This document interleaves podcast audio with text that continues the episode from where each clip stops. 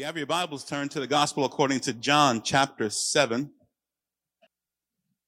My subject this morning is simply deciding where you stand. John chapter 7, I will begin reading in verse number 25. At that point, some of the people of Jerusalem began to ask, isn't this the man they were, they are trying to kill? Here he is speaking publicly and they are not saying a word to him. Have the authorities really concluded that he is the Messiah? But we know where this man is from. When the Messiah comes, no one will know where he is from.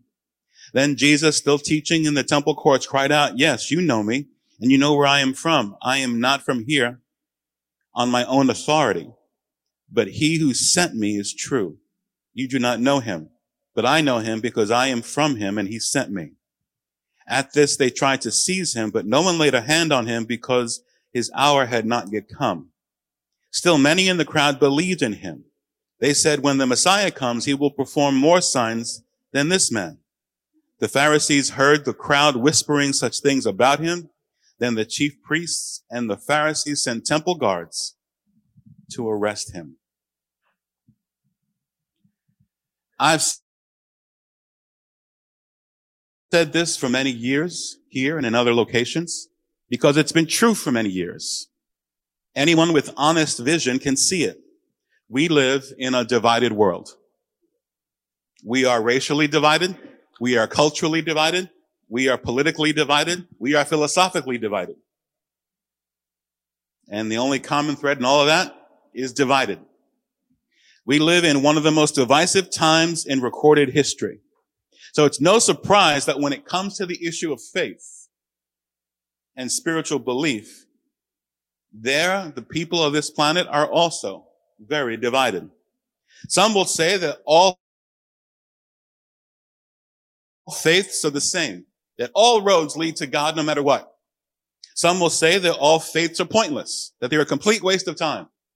Some will say that having a spiritual faith or practice is necessary and that it's not a waste of time, but they go back to the first group and say, but it doesn't matter what you choose. What has become the most concerning to me is that even within the church, some support things that clearly the Bible doesn't teach and that teaches are specifically wrong. Some in the church, and I'm not even talking about at this point practices and, and, and lifestyle choices. There are some in the church, I read all kinds of surveys.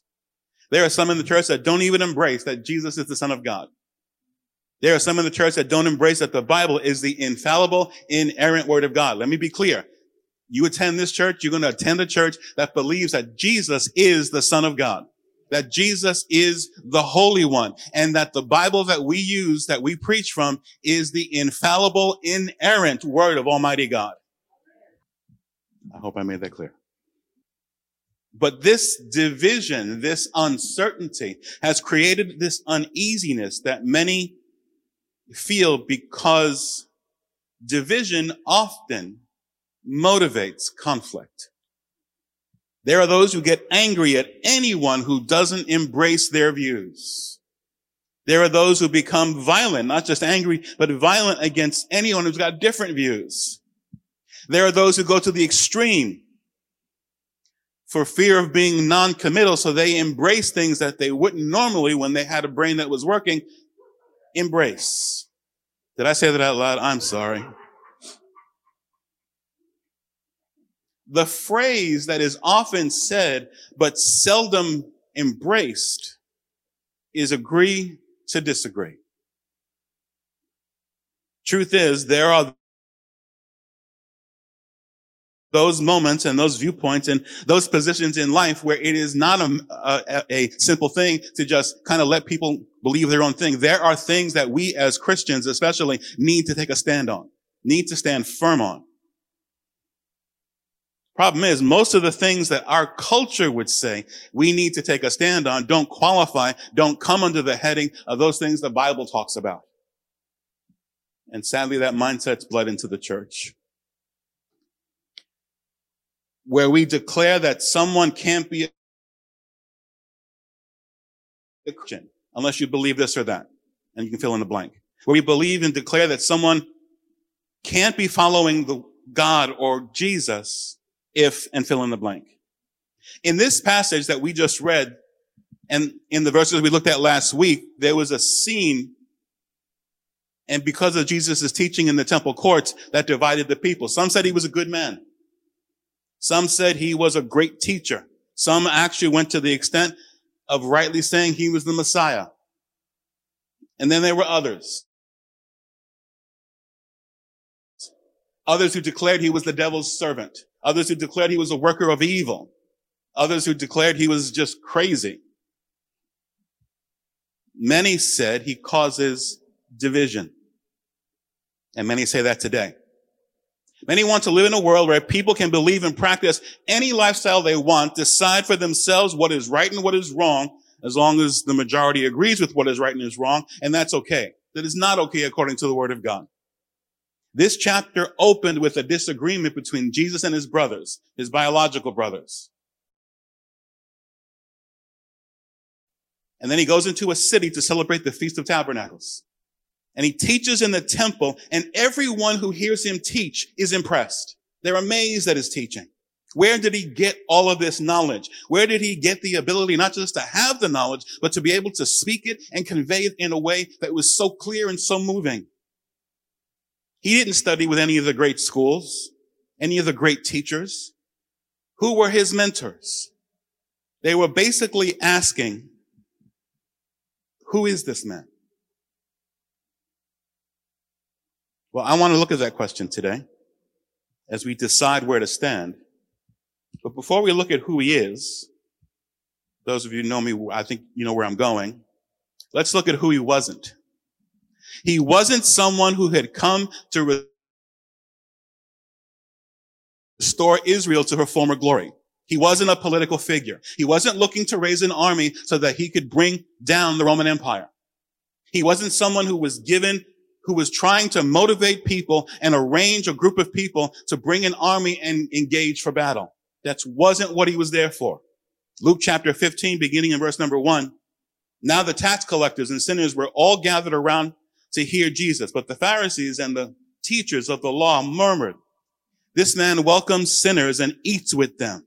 That's who this man is. A man who was willing to come outside the cultural norms and not care what anyone thinks about him and reach people right where they are. He was a friend to those who lived contrary at the time to the word of God, sinners. He was a friend to those who took advantage of people and cheated them, tax collectors. And if you work for the IRS, I'm not talking about you right now. Tax collectors back in first century Palestine were very different. He ministered to the woman at the well. We read that back in John chapter four a few weeks ago. He allowed a woman with a reputation that was uh, very sullied to wash his feet with her tears and wipe them dry with her hair. That story is in Luke chapter seven. This is who he was and this is who he is. And this is who his people today need to be. And we need to decide that for ourselves. This is someone to fall in line behind. This man, Jesus, is a true decision point for everyone. And we live in a culture today where decisions are just kind of flaunted and we need to make them. Well, I agree with many of Jesus' teachings. I find them helpful. They're good things to live your life by. True statement. It's not enough. Well, I admire how he cared for other people, and I want to follow in that kind of model and care for people too. Great. Please care for people. It's not enough. I can appreciate that he stood with the oppressed and wasn't just going to let the marginalized go off by themselves. He stood with them and for them. Great. That's something we in the body of Christ need to do. It's not enough. Is Jesus your Lord and Savior? That's where the decision point has to start and that's where we have to be. I often say this about many things that are said in the, in the Bible. I didn't write it. And if you have a problem with what is written, go talk to the author. which is a good thing to do anyway. And I've tried in our journey now, we've been in John's gospel for a long time to try not to get ahead of myself. But it's just that what John talks about in chapter 14 just fits so well today. John chapter 14, verse number six, Jesus answered, I am the way, the truth, and the life. No one comes to the Father except through me. I have quoted that verse to so many of my non-believing friends, and every time I do, I'm called narrow-minded. I'm called all kinds of things that just aren't true, but I'm called a lot of things. And I come back to it. I didn't write it, but I believe and have given my life to the one who did, and I will stand with it. Jesus is the only way. A decision for Jesus means you embrace what he says. Jesus is not a buffet table. Now, I've gone to a number of weddings recently. So I, and the cocktail hour really is a buffet. And so you can pick and choose what you want. I pick and choose a lot of meat and cheese. The vegetables I leave for those other people.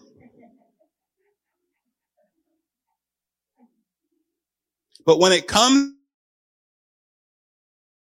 to Jesus and his teaching and his ways and his perspective on life, when it comes to Jesus and realizing that he is the giver of life, for John chapter one said, all that was created was created by and through and for him. So when that being, that person, that man stands up in John chapter 14 and says, I am the way, I am the truth, I am the life, and no one gets to God except they come through me, I stand with Jesus but it's not popular. I wasn't popular in high school. Why am I going to worry about that being popular now? The crowd around him represented many different philosophies.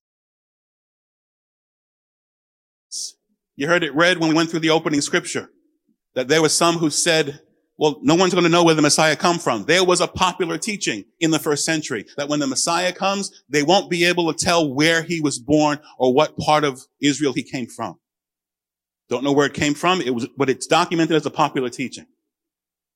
People had their own opinions, their own observations. Some were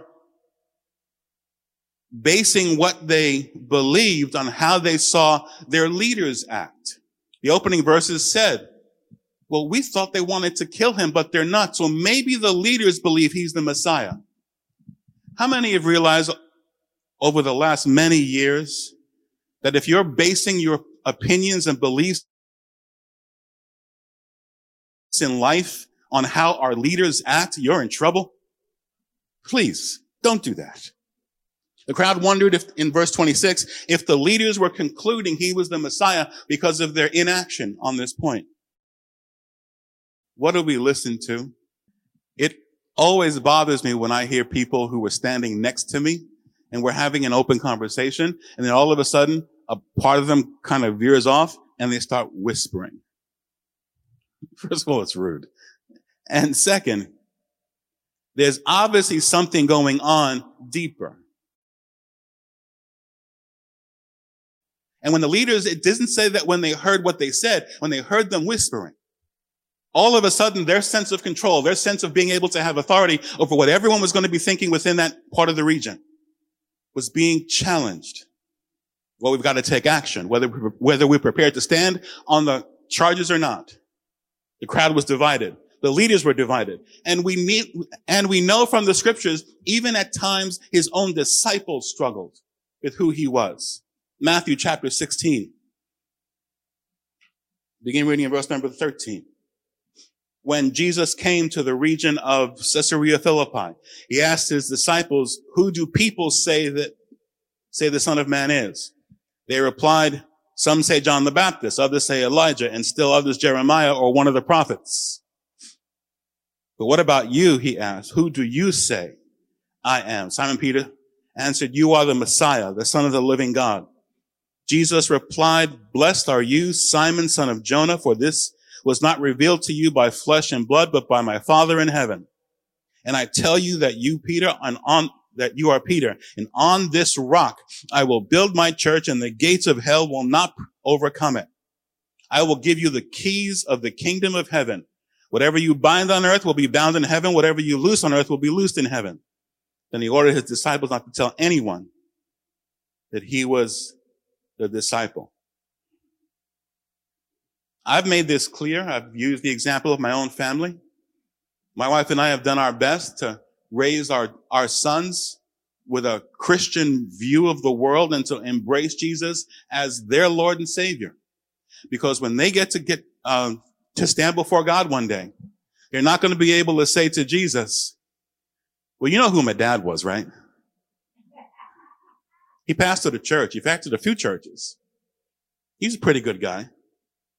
You can say amen to that if you'd like. I got a, I got a fish here. My goodness. anyway. So because of who my dad was, I can get in, right? No. Now we love our families. But I heard this phrase long ago and it's so true. There are no family names in the Lamb's Book of Life. There's got to be your name in the Lamb's Book of Life. You can't bring a resume on that day and show all your references and contacts as to who you're with. That's not going to work. You need to decide not what the crowd says, not what whatever party you're a part of is, not whatever tribe or philosophy you embrace. Who do you say that I am? It doesn't matter who the crowd says that he is. It doesn't matter who our leaders say that he is. It doesn't matter what society says who he is. It doesn't matter what popular opinion says that he is. It doesn't even matter at the heart what the church says who he is. Who do you say that he is? Is he the son of God? and declaring that he is the Lord of glory and declaring that he is the savior of the world is a good start, but even that's not enough. It's not enough to say that he is the Lord. He has to be your Lord, my Lord, my Savior. And as Jesus said to Peter, only God can reveal that. I would love to be able to just knock on someone's forehead and wake them up. First of all, I know human nature and even my own. My knocking on their forehead, if they didn't get it right away, I'd be knocking even harder. And eventually, I'd be arrested. And while the world continues to struggle with this issue of who he is, this is something that we in the church can't for one moment be ambivalent toward. Jesus is the son of God. Jesus is the only way to heaven. Jesus is the way, the truth, and the life. And no one comes to the Father except through him.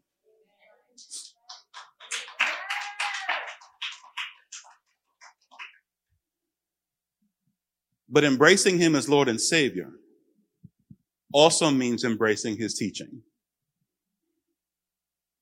Luke chapter 4 starting at verse number 16. He went to Nazareth where he had been brought up. And on the Sabbath day, he went into the synagogue as was his custom. He stood up to read and the scroll of the prophet Isaiah was handed to him. Unrolling it, he found the place where it is written, the Spirit of the Lord is upon me because he has anointed me to preach the good news to the poor. He has sent me to proclaim freedom for the prisoners and recovery of sight to the blind, to set the oppressed free, to proclaim the acceptable year of the Lord. Hallelujah. Jesus is quoting here from Isaiah chapter 61.